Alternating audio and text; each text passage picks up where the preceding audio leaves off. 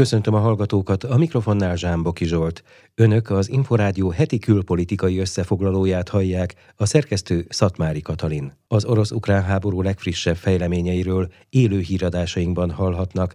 Most először arról lesz szó, hogy a külgazdasági és külügyminiszter szerint a török áramlat gázvezeték biztonsága kiemelten fontos Magyarország számára. Szijjártó Péter erről azon a tanácskozáson beszélt, amelyen a türk államok szervezetének energiaügyi miniszterei vettek részt a kazasztáni Almatiban. Kalapos Mihály mondja el a részleteket. A török áramlat megvalósítása bizonyult a legkifizetődőbb beruházásnak, mert az Oroszországból kiinduló vezetékek közül ez az egy, ami százszázalékos biztonsággal üzemel, mondta felszólalásában a külgazdasági és külügyminiszter. Hallhattuk az északi áramlat vezetékei ellen elkövetett támadásokról, és hallhattunk arról is, hogy egy elszámolási vita miatt az Ukrajnán keresztüli gáztranzit is gyakorlatilag teljes mértékben ellehetetlenül. Ilyenkor érdemes belegondolni abba, hogy mi lett volna akkor, hogyha engedünk a nyomásgyakorlásnak, hogyha megijedünk a szankciós fenyegetésektől, és nem építettük volna meg a török áramlat vezetéket, azt a vezetéket, amelyen keresztül ma már az Magyarországra irányuló földgázszállítások egy jelentős része zajlik, és amely gázvezeték már gyakorlatilag az egyetlen maradt, amely kelet-nyugat irányú vezetékként orosz gázt úgy tud szállítani Európába, hogy százszázalékos működéssel megy. Ebben a helyzetben fokozott figyelmet kell fordítani a török áramlat biztonságára azért, hogy ne érhessék olyan incidensek, mint az északi áramlat egyet és kettőt, tette hozzá Szijjártó Péter. A török áramlat gázvezeték adja nekünk ma az energiaellátás biztonságát, rossz belegondolni, hogy mi lett volna, mi lenne, ha ezt a vezetéket nem építettük volna meg. A török áramlaton érkezik Magyarországra az orosz gáz 50-60 százaléka, mondta Szijjátó Péter, aki arról is beszélt, hogy a globális gáztartalékok 10,5 százaléka Közép-Ázsiában található, ezért arra sarkalják az Európai Uniót, hogy tegyen erőfeszítéseket az azeri, illetve a kaukázusi és a közép-ázsiai gázforrások felhasználását biztosító infrastruktúra kiépítése érdekében, és kösse meg az ehhez szükséges kereskedelmi megállapodásokat is. Szintén támogatják azt a projektet, amelynek keretében szélerőművek által termelt zöld villamosenergia juthat el tenger alatti vezetéken keresztül Azerbajdzsánból Európába mondta a külgazdasági és külügyminiszter. Kalapos Mihály, Inforádió 88,1. A szlovák miniszterelnök szerint országa gazdaságát az összeomlás veszélye fenyegeti a villamosenergia költségek emelkedése miatt. Eduard Heger erről a Financial Times-nak beszélt. A brit lap szerint a kormányfő arra figyelmeztetett, hogy ha Pozsony nem kap segítséget az Európai Uniótól, akkor kénytelen lesz államosítani az ország energiaellátását. Kisbalás tudósítása. Az Oroszország ukrajnai invázióját követő hatalmas áremelkedések tönkretehetik a szlovák gazdaságot, ha nem kapunk több milliárd eurós támogatást Brüsszeltől, mondta Eduard Heger szlovák miniszterelnök. Szlovákia jelentős villamosenergia termelő atom- és vízerőművek által. Az ország legnagyobb termelője azonban az évelején eladta a felesleges energiát a kereskedőknek, ők pedig most nagyjából ötszörös piaci áron juttatják azt vissza Szlovákiának. Szlovákia 500 euróért veszi meg, amit 100 euróért adott el, árulta el a brit gazdasági napilapnak Eduard Heger. Szerinte ez az oka annak is, hogy Szlovákiában nem működne az Európai Bizottság terve, miszerint rendkívüli adót kellene kivetni a térség áramtermelőire. A kormányfő azt akarja, hogy Brüsszel 5 milliárd eurót szabadítson fel a területfejlesztésre szánt, nem használt forrásokból, és a pénzt a vállalkozások energiaszámláinak csökkentésére fordítsa. Ellenkező esetben a szlovákiai vállalkozások bezárnak és az egész gazdaság összeomolhat, jelentette ki Eduard Heger. A Financial Times szerint uniós kormányfő ennyire élesen még nem fogalmazott a globális energiaválság hatásairól. A szlovák törvényhozás kedden gyorsított eljárásban elfogadta az energetikai törvény módosítását, amely lehetővé teszi, hogy veszélyhelyzetben az állam saját kézbe vegye az ország villamos energia és földgáz készletét. Pontosabban meghatározhassa, hogy az előállító vagy tulajdonos cég kinek adhatja el és mennyiért megtilthatnák a villamos energia kivitelét is. Az elemzők szerint gyakorlatilag az áram és a gáz államosításáról van szó. Az ország domináns áramtermelője a szlovák villamos művek vezetése szerint csődbe mehetnek, ha a kormány nem változtat az elképzelésein. A vállalat attól tart, hogy a törvény túlzó alkalmazása esetén nem tudna eleget tenni már meglévő szerződéseinek, ami több milliárd eurós veszteséget okozhatna neki. A villamosművek szerint a jogszabály veszélyezteti a Mohi atomerőmű negyedik blokkjának befejezését is. A bizonytalan jogi környezet miatt a bankok nem szeretnék kölcsönadni a vállalatnak a már megállapított 400 millió eurót. Branislav Stricek vezérigazgató szerint a törvény elfogadása problémát jelent bármilyen infrastruktúrális projekt finanszírozására az energiaágazatban.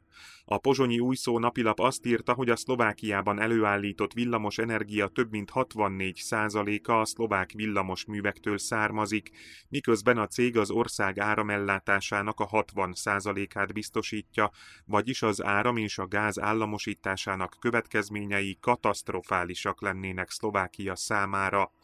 Ha az állam nem ad 400 millió eurós kölcsönt, vagy ha az eredetileg megállapított 6,15 század terravattóránál több áramra teszi rá a kezét, akkor nagy az esélye annak, hogy csődöt jelentünk, jegyezte meg a szlovák villamos művek vezérigazgatója.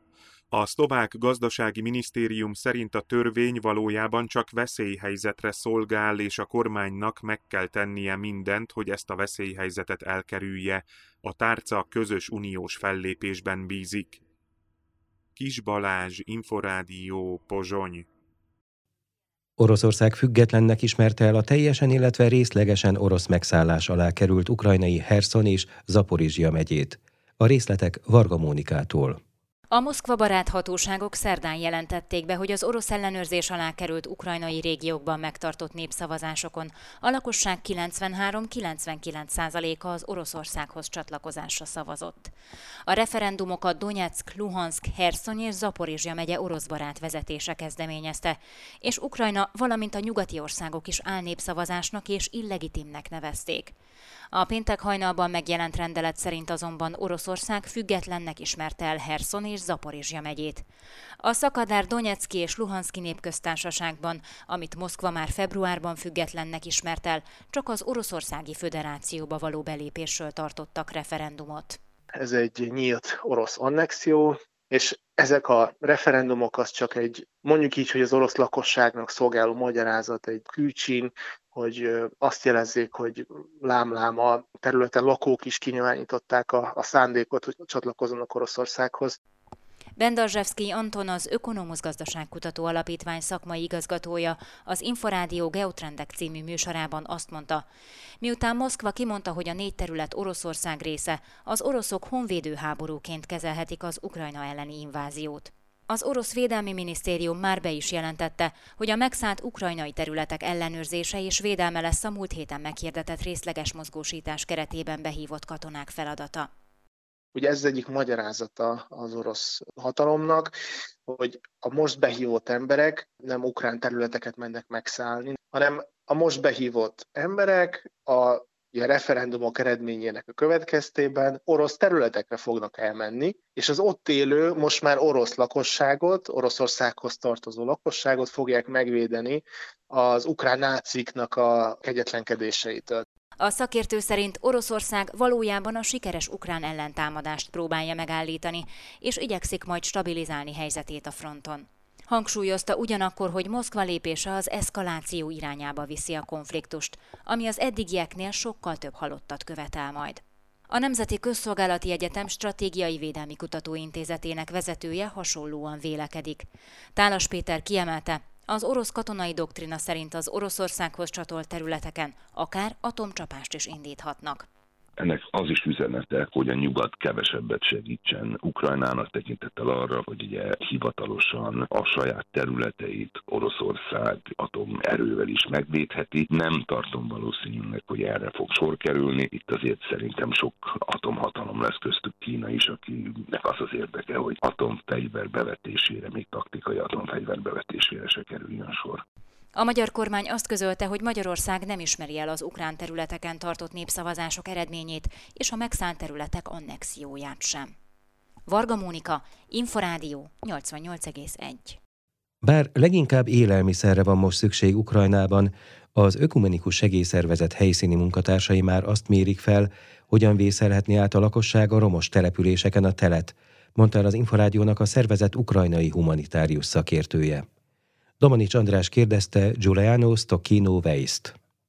Az segélyszervezet a háború első napjától kezdve folyamatosan nyújt segítséget a háború elől menekültek számára. A háború kezdete óta tíz régióban dolgozunk összesen, többek között Harkivban. Ez nem egy ilyen egyszeri segítségnyújtás volt, hanem az elmúlt hónapokban többször is sikeresen tudtunk eljutatni oda élelmiszer, illetve higiéniás eszközöket. Alapvetően most azt látjuk, hogy elsősorban ételre van szükség. Az elmúlt napokban az ukrán offenzívának köszönhetően több mint 8000 négyzetkilométer kilométernyi terület került újra ukrán ellenőrzés alá, és ezeken a területeken rengetegen ott maradtak, és nagyon komoly segítségnyújtásra van szükségük. Mennyire sérültek az ottani települések, és mennyire hagyták el az emberek, vagy mennyire maradtak ott? Harkiv városa, második legnagyobb ukrán város, másfél millióan laktak itt a háború előtt, és most maximum 15-20% a lakosságnak van jelen. Amit látunk az az, hogy van egy visszatelepülés ezekre a területekre, amik sajnos abból adódóak, hogy szükségből, tehát nincs már meg az a lehetőségük, hogy az ország nyugati részében éljenek, mert hogy egyszerűen elfogytak a lehetőségeik, vagy éppen a pénzük. A városnak a lakóépületének a 90%-a sérült. Van elépületek tízemetes vannak épületek teljesen összedőltek, nagyon kevés két ablakot láttunk, rengeteg tüzesség és rakétatámadás érte a várost, sőt a mi ott tartózkodásunk alatt is több támadás érte a várost, és nagyon kevés helyen épp még az áram vagy a fűtés ellátás. Amit tapasztalunk az, hogy az emberek térnek vissza, de egyáltalán nem biztos, hogy lesz fűtés ezeken a területeken, és egy nagyon hosszú és kemény télen nézünk szemben. Említette, hogy leginkább talán élelmiszerre lenne szükség. Milyen típusú élelmiszereket vinnének? Alapvetően konzerveket viszünk, amelyeket hosszabb távon is tudnak hasznosítani, de ami ezzel többek között egy olyan segélyakció programot, de hosszú távú segítségnyújtásról van szó, építünk, amelyen a téliesítés, ahogy fel tudják készíteni akár ilyen kisebb károk rendrakásával, tehát mondjuk egy, egy befóliázása egy üvegnek, vagy egy, egy terasznak befóliázása, illetve ahol lehetséges és van rá mód, ott hősugárzókat fogunk átadni rászorulók részére, meg ilyen melegedőket kialakítani. Nagyon szomorú volt látni, hogy vannak olyan házak, tízemetes panelek, ahol az ott lakók többsége amellett dönt, hogy egyrésztről a támadások miatt, másrésztről pedig a hűtés miatt le fognak költözni a pincébe, és ott fogják közösen átviselni a teret, mert más lehetőségük nem adódik. Ami nagyon nagy probléma, amit látunk, az, hogy hasonlóan a jugoszláv konfliktushoz sokan fognak a fa tüzelésre menni, és azzal a, azzal a lehetőséggel kisebb kazánokat kialakítani, ami egyrésztről egészségügyileg is probléma, másrésztről, hogy kell hozzá fa, és Harkiv környékét, illetve az újonnan felszabadított területek nagyon nagy része nagyon komolyan nincs aknamentesítve, és rengeteg az akna, ami ugye további veszélybe sodorják magukat. Úgyhogy ezért is amennyiben van rá lehetőség, így az elektro, van elektromos áramra lehetőség, és az még nagyjából jobb az ellátás, mint a központi fűtésnek, így elektromos sugárzókat fogunk átadni rászorulók számára. Mi innen Magyarországról az ökumenikus segélyszervezeten keresztül hogyan tudunk segíteni? Hát amire az első pillanattól kezdve próbálják felhívni a figyelmet, hogy a pénzbeli adományunk ebben a helyzetben a lehető legjobb, mert hogy helyben szerezzük be, amennyiben van rá mód a segélyárút, és olyan, hogy a felmérések alapján dolgozunk, így a 1353 tárcsázásával lehet továbbra csatlakozni az ukrajnai segélyprogramunkhoz, illetve a www.segélyszervezet.hu oldalon online lehet támogatni a munkánkat itt Ukrajnában. Giuliano Stocchino Weist, az Ökumenikus Segélyszervezet ukrajnai humanitárius szakértőjét hallották. Mindenképpen egyben kell tartani a megválasztott három párt által létrejött egységet Olaszországban, vélekedett az újonnan alakuló kormánykoalícióról Szomráki Béla újságíró. Molnár Anna Olaszország szakértő szerint pedig változhatnak a kormányra kerülő olasz politikusok nézetei az általuk korábban képviseltekhez képest. A szakértőkkel Exterde Tibor beszélgetett az Inforádió Aréna című műsorában. Mire számíthat Georgia Meloni? Masszív többségű, stabil kormányzásra? Két nagy tapasztalatot szerzett partnere van ebben a játékban. Arra számíthat, hogy mindenféleképpen egybe kell tartani ezt a megválasztott három párt között létrejött egységet, mert olyan támadások elé néz, amihez képest a bevezető szimfónia, ami abból állt, hogy folyamatosan mindenhonnan, a világ szinte minden részéről a mainstream média és az Európai Uniós politikusok legnagyobb része minimum lefasisztázta, alkalmatlan, nem ért hozzá, populista, demagóg. Erről a győzelem után is megjelent, kb. 15 cikket láttam, vagy megszólalást, amiben a legfinomabb az, amikor a francia miniszterelnök asszony, Elizabeth Born azt jelenti, hogy ő nem kommentálja, de azért rögtön hozzáteszi, hogy Franciaország vigyázó szemét majd az olasz kormány viselkedésére fogja vetni, hogy nehogy sérüljenek az emberi jogok, különösen az abortuszhoz való jog. Ez persze meg, meg kell jegyezni azt, hogy a Franciaországban a miniszterelnök az kb. annyi, mint az elnök, egy elnöki főtanácsadó, akit bármikor ki lehet rúgni, vagy bármikor ki lehet nevezni. Bocsánat, az olaszok szokták díjazni, hogyha kívülről beleszólnak a belpolitikájukba? Van ennek valami hagyománya? Ki szokta Ezért kérdez, nem nagyon szokták. Ugye az általában egy ellen a, a folyamatot indít. viszonyban mindig volt egy kettősség, és az is érdekes volt, ugye Marie Le Pen az, az kifejezetten üdvözölte az eredményeket, viszont az is érdekes volt, hogy mit mondott az államfő, tehát Macron. Macron azt mondta, hogy meg kell, pragmatikus választ adott nagyon, azt mondta, hogy meg kell várni majd, hogy mi fog történni, hiszen már volt olyan vezető olasz politikus, az ötcsillagos mozgalomnak a politikusa, aki Franciaországba látogatott, és a sárga mellényesekkel találkozott, akiket eléggé felborították abban az időszakban a francia politikát. Ebből az olasz politikusból később külügyminiszter lett. Ugye Di Maio volt, aki most azonban ki is esett a parlamentből. Tehát, hogy azzal, hogy kormányra kerül egy olasz politikus, azzal azért időnként, tehát az, az sokszor megfigyelhető, hogy másképpen cselekszik, mint amit előtte mondjuk képviselt. Molnár Anna és Szomráki Béla Olaszország szakértőket hallották. Egy évvel a németországi Bundestag választás után nem kapna többséget az országot vezető hárompárti koalíció, míg a zöldek népszerűsége kilőtt, Olaf Scholz kancellárt és pártját, az SPD-t kevésbé kedvelik a választók. Varga Mónika kérdezte Bauer Bencét, a Matthias Corvinus Kollégium, a Magyar-Német Intézet az Európai Együttműködésért igazgatóját. A német kormánykoalíció az SPD, zöldek és liberális FDP alkotta hármas úgynevezett közlekedéslámpa koalíció jelenleg nem szerezne már többséget a német Bundestagban, azaz a kormánynak nem lenne meg a többsége, ha most vasárnap választás lenne. És az is igaz, hogy kiváltképp Olaf Scholz és az ő szociáldemokrata pártjának a népszerűsége egy kicsit visszaesett, és viszont a zöldek nagyon szépen szárnyalnak, és összességében nem lenne meg a kormánynak a többsége. Scholznak a népszerűségetei rosszak, a két zöld vezetőminiszter, Annalena Baerbock külügyminiszter és Robert Habeck gazdasági miniszter, ők azok, akik nagyon népszerűek most a németek körében. Mi az oka ennek, mi az oka annak, hogy a zöldek így elhúztak? A zöldek 16 éven át nem kormányoztak, és ők nagyon sok mindent be akartak hozni, és nagyon meg akarták mutatni a német társadalomban, hogy mit tudnak, és sok tekintetben a német társadalom a zöld mainstream irányába haladt az a sok olyan politika megvalósult, sok olyan társadalmi politika kérdés úgy alakult, hogy teljesen a zöldeknek hajtotta a vizet a malmukra, és ez a hosszú munka, ez a hosszú menetelés, ez most beérni látszik. Plusz azt is el kell mondanunk, hogy az ukrajnai konfliktus, az ukrajnai háború kapcsán a zöldek egy nagyon karakán, nagyon erős álláspontot képviseltek, egyértelmű kiállás Ukrajna mellett, fegyverszállítások, sőt, még a zöldeknél attól se riadtak vissza, hogy az energiaimportoknak a leállását követeljék. És ez a német szavazók számára jelenleg még egy nagyon határozott képet mutat, bár azért az első jelek mutatkoznak, hogy Habeck úrnak a népszerűsége kicsit látszik visszaesni, mert most kezd kialakulni egy olyan közgondolkodás is Németországban, hogy lehetséges, hogy az energiakérdésben mégse olyan jó, hogy a zöldek vezetik az országot, ahogy vezetik, és lehet, hogy energia hiány lesz majd Németországban télen. A koalíció stabilitása mennyire látja kárát annak, hogy a zöldek népszerűsége így megugrott?